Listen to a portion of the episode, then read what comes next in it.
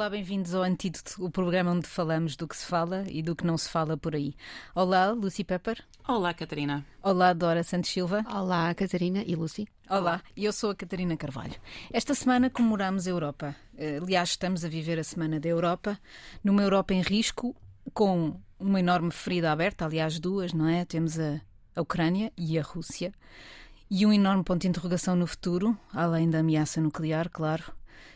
E faz-nos pensar que Europa queremos, que Europa vemos. Eu, por exemplo, quando penso em Europa, quando me sento, por exemplo, na Brasileira do Chiado, vejo a Europa dos cafés, do George Steiner, que é aquela que mais me agrada, uma, uma Europa de discussão saudável e de subversão daquilo que, fiz, que se fez tantas vezes nestes, nestes, nestas mesas da Brasileira e outras por essa Europa fora. E, e, e, que é tão diferente daquilo que estamos a viver hoje, uma época de polarização em que as pessoas não conseguem discutir e tu, que Europa queres tu, Dora Santos Silva? Olha, Catarina, pelo que tenho lido, parece-me que quer o mesmo que os cidadãos europeus. O Dia da Europa decorreu a 9 de maio, mas a conferência sobre o futuro da Europa começou em 2021, antes da guerra, uhum. reforço, em plena pandemia, mas já com um desejo muito grande de imaginar o futuro deste continente, que, aliás, foi o foco das iniciativas uh, colaborativas. A melhor maneira de garantir um futuro melhor para todos consiste em imaginá-lo juntos. Foi o mote para pedir aos cidadãos que contribuam contribuíssem com imagens e textos sobre como imaginavam o futuro da Europa. Coisa que as pessoas na Europa gostam muito pouco de discutir, não é? Por isso é que as, eh, as eleições europeias são sempre as menos participadas.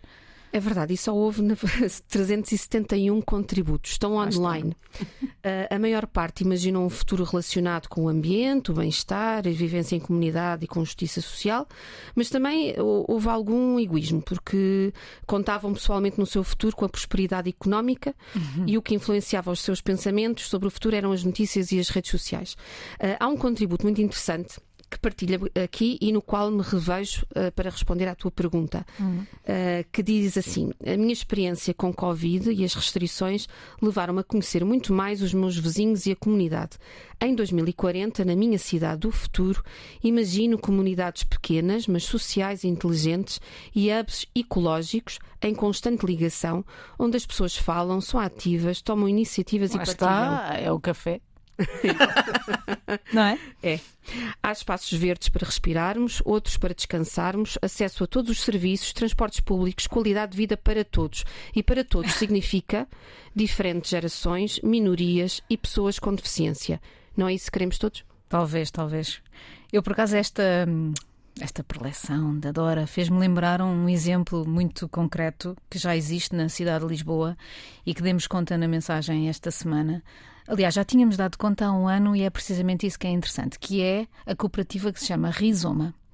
É uma cooperativa, não sei se a Lúcia vai gostar desta ideia, mas pronto, é uma cooperativa que é uma utopia transformada em realidade. Uma cooperativa urbana que basicamente tinha uma mercearia onde vendia produtos biológicos e de proximidade, alguns dos quais uh, produzidos em Lisboa. Por exemplo, na Graça. Uhum. Uh, Graça, para quem não sabe, é uma das colinas da cidade e tem uma zona de de mato, onde um, um francês que vive em Portugal fez uma horta onde, uh, que, cujos produtos eram vendidos na Rizoma.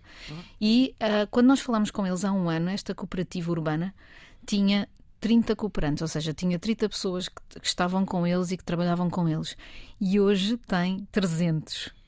Ou seja, são mais de 300. Uh, ah, e vendem a mesma coisa, fazem o mesmo. Vendem produtos biológicos de proximidade, mas também aumentaram a sua, uh, a sua ação, o seu raio de ação. Neste momento são aquilo que se podia dizer assim, uma espécie de um bairro sentimental. Cada cooperante, além de ser propriedade da própria Rizoma, tem que dar 3 horas semanais de trabalho para, para, hum. para a iniciativa. Já não tem só uma mercearia e um café, tem também um espaço grande, mudaram-se agora para os Anjos, para a Rua Gé Estevão, vai ter mais de 400 metros quadrados. E tem, vão ter uma coisa que eu acho interessantíssima, que é uma biblioteca de coisas. Isso aí é uma coisa utópica, mas é interessante porque quando se precisa, por exemplo, de um berbequim ou de uma ferramenta qualquer, não se tem que comprar. E eles vão ter isso, pode-se pode ir lá buscar para quem precisar. Vão também ter uma coisa que eu acho interessante, porque é, mata dois coelhos de uma cajadada, que é vão ter uma empresa de transportes ou seja, de daquelas estafetas que vivem na gig economy, que hum. vivem de uh, fazer trabalhos a, a, preços de escravos praticamente uhum. para as plataformas e que aqui vão ter a sua própria empresa de transporte e vão ajudar a transportar os produtos que a Rizoma vai vender, tipo as batatas ou os tomates ou etc. Hum. Mas também vão fazer esse serviço a outras pessoas que queiram contratá-los para isso, sendo que eles vão ser donos da sua própria empresa e, portanto, não vão ter que trabalhar para os outros. É uma utopia, talvez, mas é interessante e dá-nos a esperança de uma cidade Sim, melhor. idealistas. É verdade, e por que não? Acho que sonhar não é difícil e estes conseguiram sonhar e fazer acontecer. Portanto... Sim, eu acho, eu espero, pronto, eu, embora eu acho que é capaz não, eu espero que resulte. Eu, eu gosto da ideia, eu, eu tenho uma pergunta: será que os 300, as 300 pessoas uhum. são de, da área, são de Lisboetas, são, ou são os novos estrangeiros?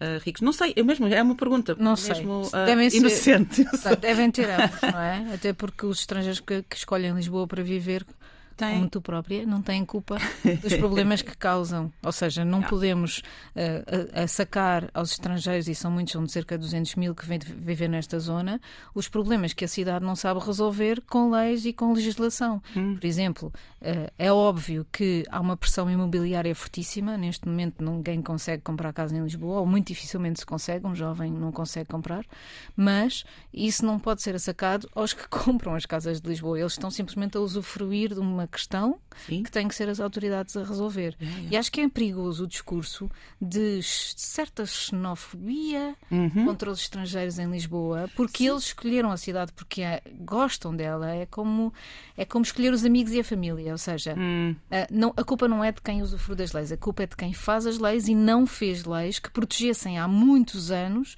a questão fundamental da cidade, que é uma habitação. É Sim, a cidade é de todos e para todos. Exatamente. Sim, é, mas é, e é uma mistura. É a culpa é com as autoridades para permitir qualquer coisa. Sim. Uh, é chato. Uh, mas eu gostava de ver mais dos estrangeiros do meu uhum. país. Não estou a falar de imigração económica, estou, uhum. estou a falar dos, dos do norte, dos ricos, os mais, mais ricos. Eu quero que quando venham cá aprendam, aprendam língua, se faz favor porque ele, a maior parte, desculpem, mas este é. Vive numa bolha. Vivem numa bolha. E este não ajuda a cidade, este não ajuda Não ajuda Portugal, não é só a comunidade. Não sabem o, que é que está a passar. O Porto no vive país, no mesmo. Os problemas. Porto é a mesma coisa. Uhum. E também grandes partes de, de, Alentejo. no Alentejo. Algarve, Algarve é outra cena. Exato. Quando, como é que podes fazer parte de uma sociedade, de uma comunidade, mesmo fazendo parte de uma mini coisa na, em graça, por exemplo, uhum. como é que tu podes fazer parte da sociedade se não fazes ideia do que é que está a acontecer? Essa é a minha única, o meu único problema com, com imensa gente a chegar. Devo dizer que os americanos deste ano 2021 que superaram os franceses na compra de casa em Lisboa já têm mais de 15% do mercado os franceses têm 14%, os chineses 13%, portanto a, a hum. diferença é muito pouca.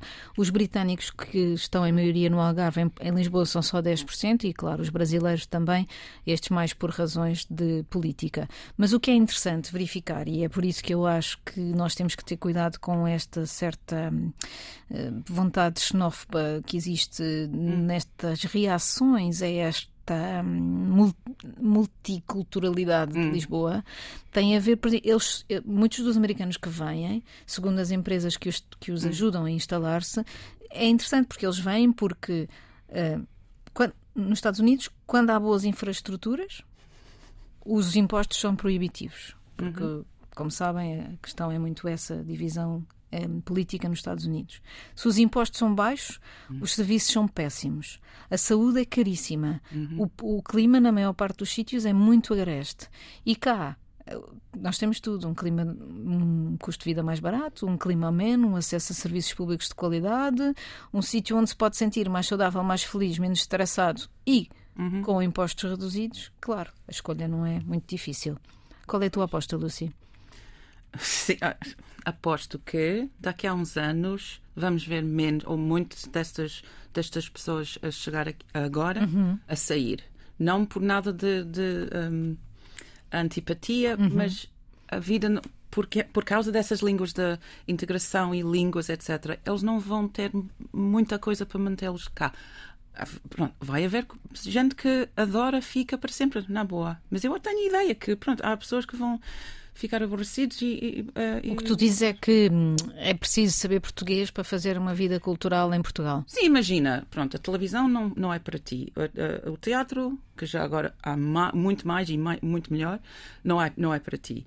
Uh, uh, livros, pronto, livros obviamente consegues claro. encontrar aí a, a, net toda, mas amigos, amigos como deve ser, não é só uh, o, imobiliário, o, imobiliário, que vendeu a, a tua casa, por exemplo. Sim. Conhece muita gente. O único português que conhecem já não conheço, eu já cruzei com essas pessoas porque não tenho muita paciência.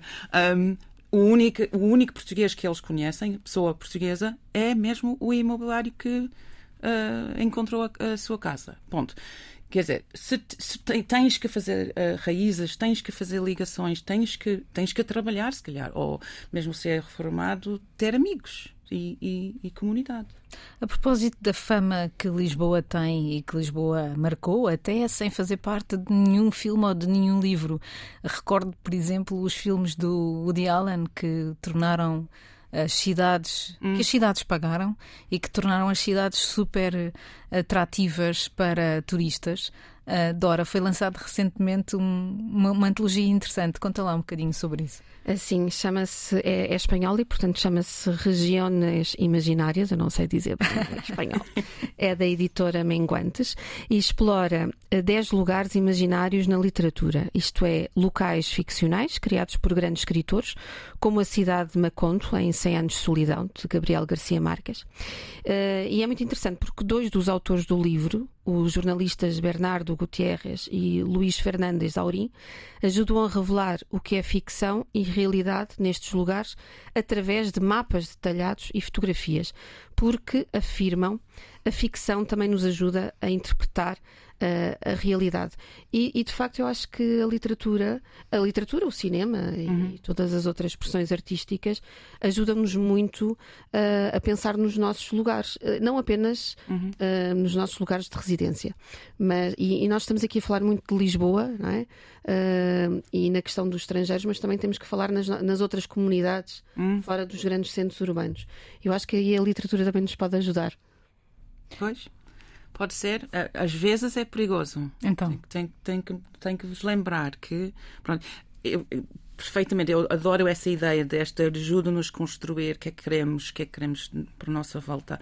Mas eu lembro-me da história do. Lembram-se do Peter Mayle, do A Year in Provence? Uhum, um ano na, na, na, Provença. Na Provença. Ah, pá, ele Primeiro, ele foi um livro muito divertido, uma história de um ano dele uh, na França, um nesta filme. aldeia, com gente não, é, não vou dizer. engraçada, uhum. digamos.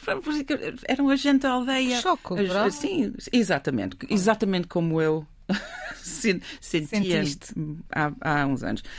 Pronto, é muito divertido, mas e também ele fez a aldeia para ser linda. Uh, e era. E era. Sim, mesmo. Um, e toda a gente leu esse livro e viram os filmes e a série, etc. Um, Apaixonaram-se para, para, pela ideia disso e muita gente mudou para lá. E muita gente vai lá ainda hoje em turismo para ver. E não vou dizer estragou, mas tirou um bocadinho de, do espírito da, da, daquela vila.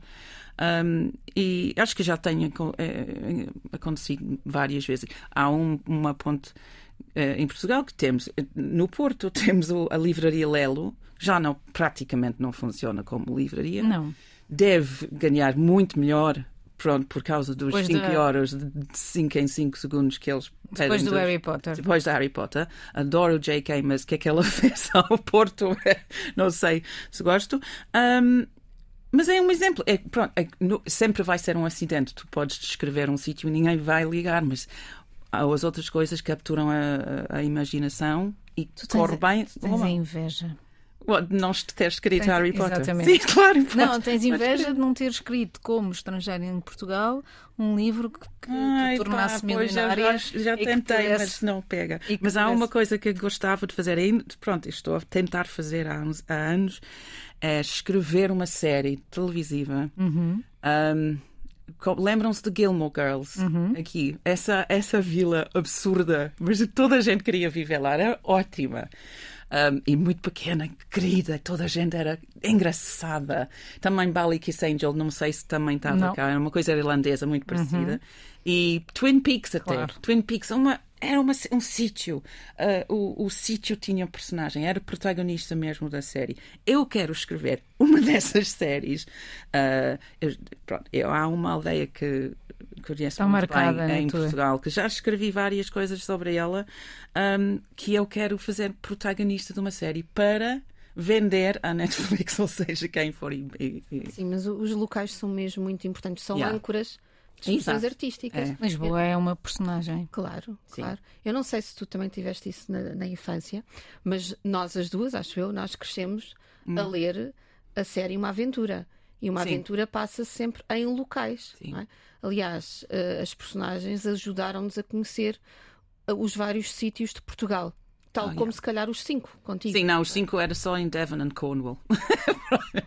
Uh, e, eu acho que isso agora Sim. também faz, faz falta, yeah. porque o facto de lermos sem estarmos a olhar para os locais faz com que possamos imaginar yeah. uh, um espaço e como, lá está, como, como os jornalistas estavam há pouco a dizer sobre aquele livro, uh, possamos imaginar, adicionar à realidade uma ficção. Sim, é? sim. Vou, vou, vou, recordar aqui um, o Richard Zenit acabou de ser nomeado para um prémio Pulitzer pela sua enorme e interessantíssima biografia de Fernando Pessoa, que, que, acaba de ser lançada em inglês e que vai ser lançada ainda este mês em Portugal. Estamos aqui com imensas sugestões culturais, portanto não vamos precisar de dar nenhuma sugestão cultural no final.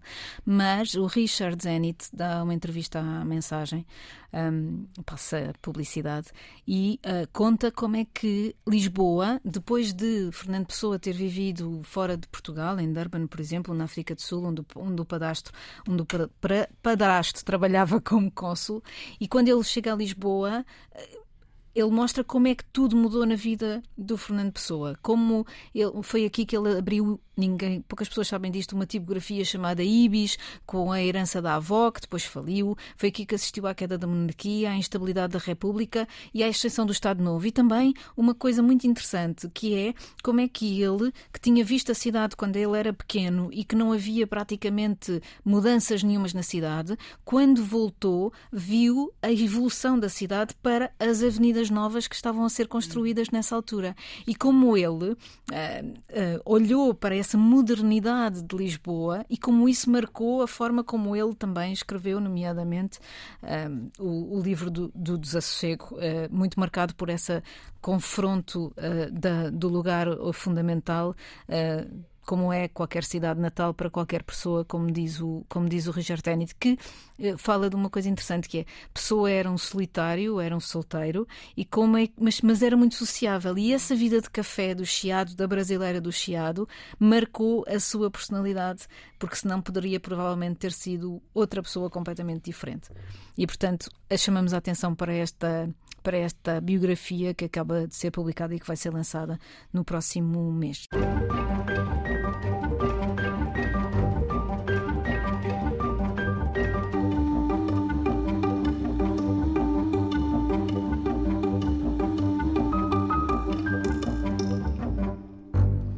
Olá, bem-vindos de novo ao Antídoto com Catarina Carvalho, Lucy Pepper e Dora Santos Silva. Num programa com três mulheres que não estão aqui porque o são, mas que já agora podem trazer a sua visão da realidade a este programa, não podíamos falar, não podíamos deixar de falar de notícia do público que desvenda como um dos critérios para a avaliação dos médicos e os bónus que recebem, sobretudo os médicos de família, ou só os médicos de família, o facto de as interrupções voluntárias de gravidez entre as suas pacientes poder ser considerado negativo para os médicos na sua avaliação. Ou seja, Toda a discussão que isto deu esta semana tem a ver com o facto de se ter, de ter sabido no público, através de uma notícia do público, de que está a ser feito um programa de avaliação dos médicos, dos bónus que eles recebem e, entre a bonificação ou não, vir a ideia de um médico que tenha mulheres que fizeram, que foram alvo de IVG, de interrupção voluntária da gravidez, uhum. esse bónus ser-lhe retirado, essa parte do bónus segundo a proposta serão 5 a 10%, que dá uma coisa, qualquer coisa como 10 euros ou coisa que o valha. Pronto, além de toda a discussão que isto deu esta semana com a, a, ministra Marta Temido, que foi questionada no Parlamento e que disse aquela frase infeliz sobre o tabaco, não sei se, se alguém ouviu. Não. Ok. Então, uh, Marta Temido comparou uh, a ideia de fazer uma IVG à ideia de poder ter a liberdade de fumar. Hum. Ela estava muito irritada no Parlamento porque uh, pareceu-me que ela disse, porque estava verdadeiramente irritada com alguém poder achar que ela estava contra a interrupção sim, sim, voluntária sim. da gravidez e, portanto, reagiu de forma tempestuosa, mas isso hoje já está a ser, uh, hoje e ontem foi muito falado no Twitter e, portanto, ela está a levar pancada por causa desta hum. frase que disse. Okay. Mas aquilo que é verdadeiramente interessante nesta história, parece-me, é que é assim que se explica. Portanto, o médico é responsável pela IVG das suas pacientes porque não as não introduziu, exatamente, não ajudou a que elas fizessem planeamento familiar. E o médico que fez o projeto responde, explica que tem que ser assim porque há uma lógica de promoção de acessibilidade e de prevenção, portanto, no papel hum. dos médicos do planeamento familiar, e esses médicos de família têm essa responsabilidade do planeamento familiar. Mas há mais, que é, há um decreto-lei que define especificamente nas mulheres a responsabilidade do planeamento familiar.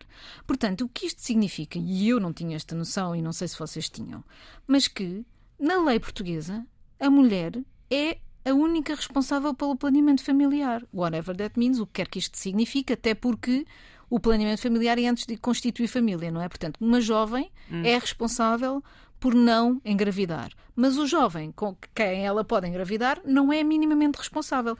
E para que isto seja alterado, portanto, imaginem, para hum. que o médico de um homem que engravida uma mulher, hum. não é? E que depois essa mulher vai fazer IVG para que o médico desse homem fosse responsabilizado, tinha que mudar a lei que implica que o planeamento familiar não é uma responsabilidade apenas da mulher, mas sim dos homens. Não acham isto extraordinário no século XXI? Sim, é muito cansativo. É muito cansativo. Essas ideias todas, sempre somos nós, sempre somos, somos, somos as mulheres. Têm, as mulheres têm que tomar toda a responsabilidade e ainda por cima as, as, os meios de contracepção eh, para nós são de long term, de termo long, um, longo, longo uh, são invasivos, são um, têm uh, efeitos, mudam o corpo, têm riscos uhum. uh, em termos de uh, cancros, AVCs, outras coisas de sangue, uh, coisas hormonais, uh, coisas psicológicas, etc. E é inacreditável ainda, pronto, está, falamos disso, mas também é fácil esquecer que os homens não estão responsabilidade um, por essas coisas. E é uma coisa é engraçada que eu fui ver que a taxa de vasectomias em Portugal é uhum. é muito baixa comparado com os outros países uh, de, de Oeste, pelo menos. Um, eu pergunto-me porquê, não sei. E há outra coisa que falámos o outro dia. Hum. Nos Estados Unidos, onde, pelos vistos, hum. a lei vai ser alterada, ainda não se tem bem a certeza, yeah. nunca, é, nunca há nenhum castigo Pois. para o homem que ou seja, nos sítios onde o aborto é Sim. é ilegal, nunca há nenhum castigo para o homem que causou Sim, a gravidez. Só, só se ela ajuda a, a, a mulher a fazer o aborto, mas sim, para engravidá-la no início, na boa. Sim, eu, eu, eu, acho isto tão absurdo, nem sei por onde começar. uh, bem, primeiro vamos falar da expressão planeamento familiar. Sim. Uh, é o planeamento da é, família. É, que é uma coisa antiga de constituir família. Da família, não é? Uh, e o planeamento familiar, família, não é só a mulher. É o, são os indivíduos é e o casal, ou o casal, não é? E é o acesso à informação e eventualmente à contracepção. Portanto, não, não é só, não tem só a ver com a gravidez. Pois, pois. Um, depois, também acho absurdo misturar aqui remuneração, portanto, retorno financeiro com gravidez, portanto, hum. uh, logo aí também começa. Depois é também, sinistro para mim, eu acho. É, é ontem eu vi uma coisa no, no Twitter que era: desculpe, doutor, desculpe, apanhei clamídia, o senhor já não vai poder levar o seu bónus para casa. e depois tu estavas a falar da mulher, mas a questão é que também se está aqui a, a passar um atestado de incompetência aos claro. médicos. Portanto, se as mulheres engravidarem, os médicos são incompetentes. Uhum. Portanto, eu, eu gostava também de ouvir hum. uh, ou de ler artigos de opinião dos médicos. Pois. E também, há, não é toda a gente que tem contra, médico claro. família ou pode, ver, pode chegar a ver o médico da claro. família muitas vezes na vida. Sim. Não podem ir lá anualmente para, para falar de, de planeamento familiar. Estão contra. De, de, Pois, estão é. contra, os médicos estão contra, sobretudo por causa da questão eh, remuneratória Sim, e salarial. Já, já sabem que para, para a opinião pública convém que eles o digam em voz alta. E, sim, é? têm dito na praça pública. Ontem ah, fartaram-se de falar, sim, mas esta certeza. não é a única notícia estranha esta semana. Hum. Parece que as mulheres estão na Berlinda. Pedimos-vos desculpa por falar outra vez de assuntos femininos, mas as mulheres têm estado na Berlinda e não pelas melhores razões, não é? Pois, vamos falar outra vez dos homens, porque vamos o Talibã voltou a obrigar as mulheres a usarem burca ou chador, uh, que é mesmo, quer dizer, o desaparecimento de mulher, das mulheres no, na, na praça pública e também na televisão e nas escolas, etc. Eles disseram uma coisa interessante, que foi hum. aquelas mulheres, portanto, Talibã, regime Talibã, Afeganistão, Cabul, uh, o porta-voz do governo disse uh, no início da semana. Hum. Aquelas mulheres que não são muito velhas ou muito novas devem cobrir as suas caras, menos os olhos. Elas devem ficar em casa se não têm razão para sair. Yeah. Ouviram bem? Elas devem ficar em casa se não têm razão para sair. Ou seja, yeah, é tão frustrante. É o desaparecimento da é mulher é em público, na televisão, é. em todo o lado. É, é, tão frustrante porque é uma coisa que mesmo custa ouvir e não podemos fazer rigorosamente nada para as ajudar. Podemos. Podemos fazer movimentos internacionais. Na verdade, depois o, o, vamos referir aqui uma figura muito interessante do Brexit e que não é conhecida pelas melhores razões, mas ontem o Piers Morgan uh, entrevistou o, o, o Talibã, portanto, o, hum, o regime, o, ah, o porta-voz do regime, Sim. o Suail Shahin, e perguntou e disse-lhe: não, não, não consigo entender isto, não, não há região no mundo onde isto aconteça às mulheres. Posso perguntar-lhe outra vez de que maneira que isto mostra que os talibã mudaram? E ele, por acaso, o, o, o, o, o líder do o líder do, do, da comunicação do regime de, meteu os pés pelas mãos e disse que se calhar não era bem assim e tal.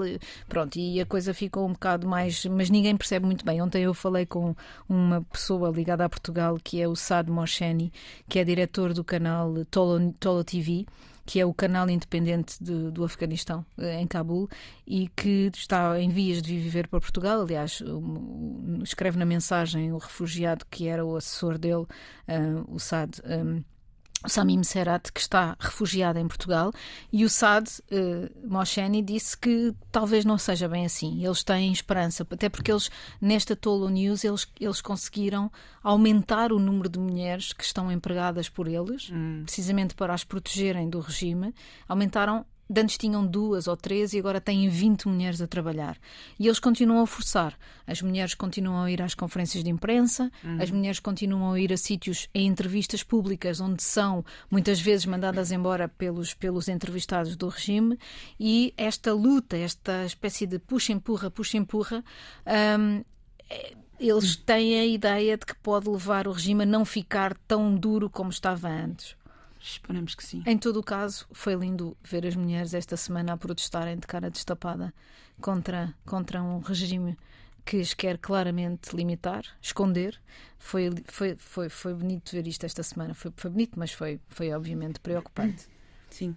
Mais uma notícia deste género, esta semana também, foi Ai, a censura feita por parte da Autoridade da Publicidade de, um, de anúncios a, a sutiãs de desporto da Adidas. Vou explicar como é que era o anúncio para quem não viu, mas podem procurar aí na internet. É um anúncio que mostrava uma, uma, era uma imagem com 50 pares de seios diferentes, todos diferentes, todos diferentes, e esse era o ponto da Adidas. Não eram aqueles um, aqueles seios do cinema, eram peitos descaídos, eram normais, normais mais para a direita, mais para a esquerda, um Sim. bocado diferentes dos outros. E um, a autoridade eh, de publicidade disse que estavam, que a Adidas estava a usar um, a imagem feminina uh, para anunciar os seus sutiãs de desporto que diziam as mulheres são todas diferentes, os nossos sutiãs também são todos diferentes. Hum, hipocrisia total, não é? É diariamente estamos rodeados por imagens mesmo de propósito a, objetificar a mulher. E os homens também, mas na maior parte são as mulheres. São photoshopeadas, são pintadas na televisão, nas revistas, nos anúncios, ainda por cima nos anúncios. Um, Uh, nas redes sociais. Nas redes sociais e, é essa a questão, não é? Yeah, nas redes e, sociais, e, cada vez que se mostra. Pois é, e, e, cada vez que alguém mostra corpos genuínos, há queixas. É incrível. Às vezes há uma exposição, isso, uhum. corpos nus normais. E a gente não, não sei quem está a queixar. As pessoas que estão-se a queixar devem estar pronto, furiosas que não estão a ver as corpos bonitíssimos e só estão a ver, ver as coisas. Um, uh, sim, e pronto, o, a autoridade Advertising Standards Agency manteve as queixas, porque receberam queixas, não uhum. foram eles a queixar, uhum. mas mantiveram as queixas por evitar causar ofensa. Como é que estão a acusar? Por, por causa da nudez explícita. Quando estamos a ver todas essas, essas imagens de grandes mamas quase não tapadas nos, nos anúncios, etc., um, é, é, irritante. E também há sinais muito preocupantes nos jovens, uhum. que estes corpos ideais em todo o lado. Uhum. Uh, e a pornografia. Sim, esses corpos ter... ideais sim, até sim. Uh, inst instagramados, não é? Sim. Instagramados com filtros para exato. parecerem cada vez mais ideais. E estão a ter mesmo efeitos psicológicos, psicológicos. Na, na, nas, no, nos jovens. Um, eu quero que essa agência, a autoridade, fale com os, os publicitários de tipo os perfumes ou os carros, etc., para falar das coisas genuínas. E porquê? Pronto, porque as pessoas, tens lá as pessoas lindas, lindas, lindas a voar e, e andar descalças nas pedras e, e, e, e nunca falam. Porque este, este anúncio, estavam a dizer, este anúncio é para sutiãs, não é para mamas, não é de mamas. Sim. Obviamente é sobre mamas. Ah, Mas os, okay. os, anúncios de perfumes e carros, etc., não mencionam o carro ou o perfume, mencionam tipo uma senhora, uma atriz, ou, está a voar no ar e acaba no, na praia e vai nua dentro da água. Não cheira a nada. Nunca menciona o cheiro. Pronto. É uma hipocrisia em todos os lados. É Estavas a falar sobre essa questão dos corpos e das pessoas que estão a sair da, da hum. realidade para na internet e, na, e, nas redes sociais aparecerem como com as caras ideais. Uma, um dos dados dos últimos, das últimas semanas sem máscara é a enorme ansiedade dos jovens por hum.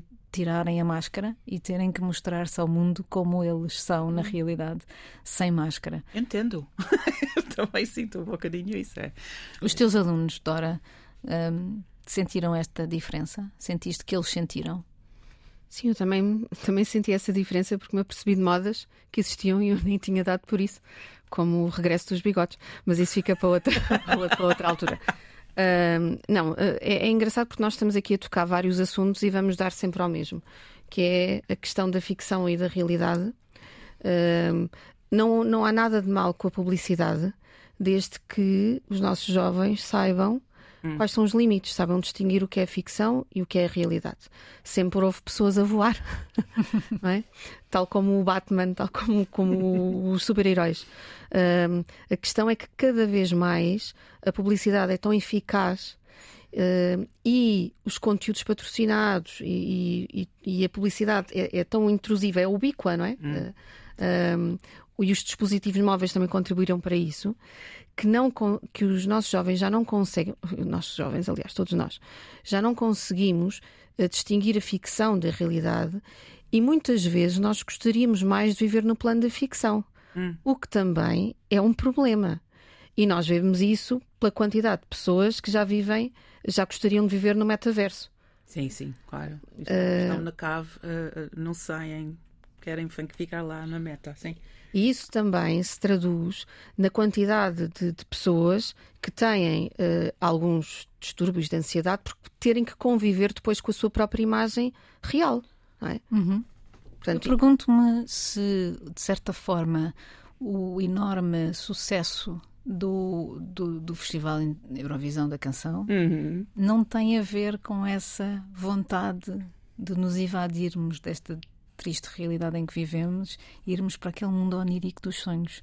Tens 30 segundos para falar sobre a tua, a tua queria, paixão da Eurovisão que é do que eu queria era 40 minutos. Ok. Obrigada, mas não, mas não. Ter, 30, segundos. 30 Olha, segundos. estamos na semana de Eurovisão. Mas temos hipótese de ganhar outra não. vez. Pá, não. Ver, pá, nunca sabes, nunca sabes. Bastante mas canção. não, eu acho que não. Eu não sei, nunca sabes. Eu não vou, não, não vou dizer. Uh, não vou fazer apostas. Um, por isso, temos entre as semifinais hoje, ontem foi a primeira, amanhã a segunda e depois a final. E para a semana eu vou, vou dar uma palestra. Ok, combinado. Então e agora, para, para Mas bem a propósito. Uma música que ganhou em 2004 por uma ucraniana memorável. Ela é mesmo. Ruslana. E a música é Wild Dances.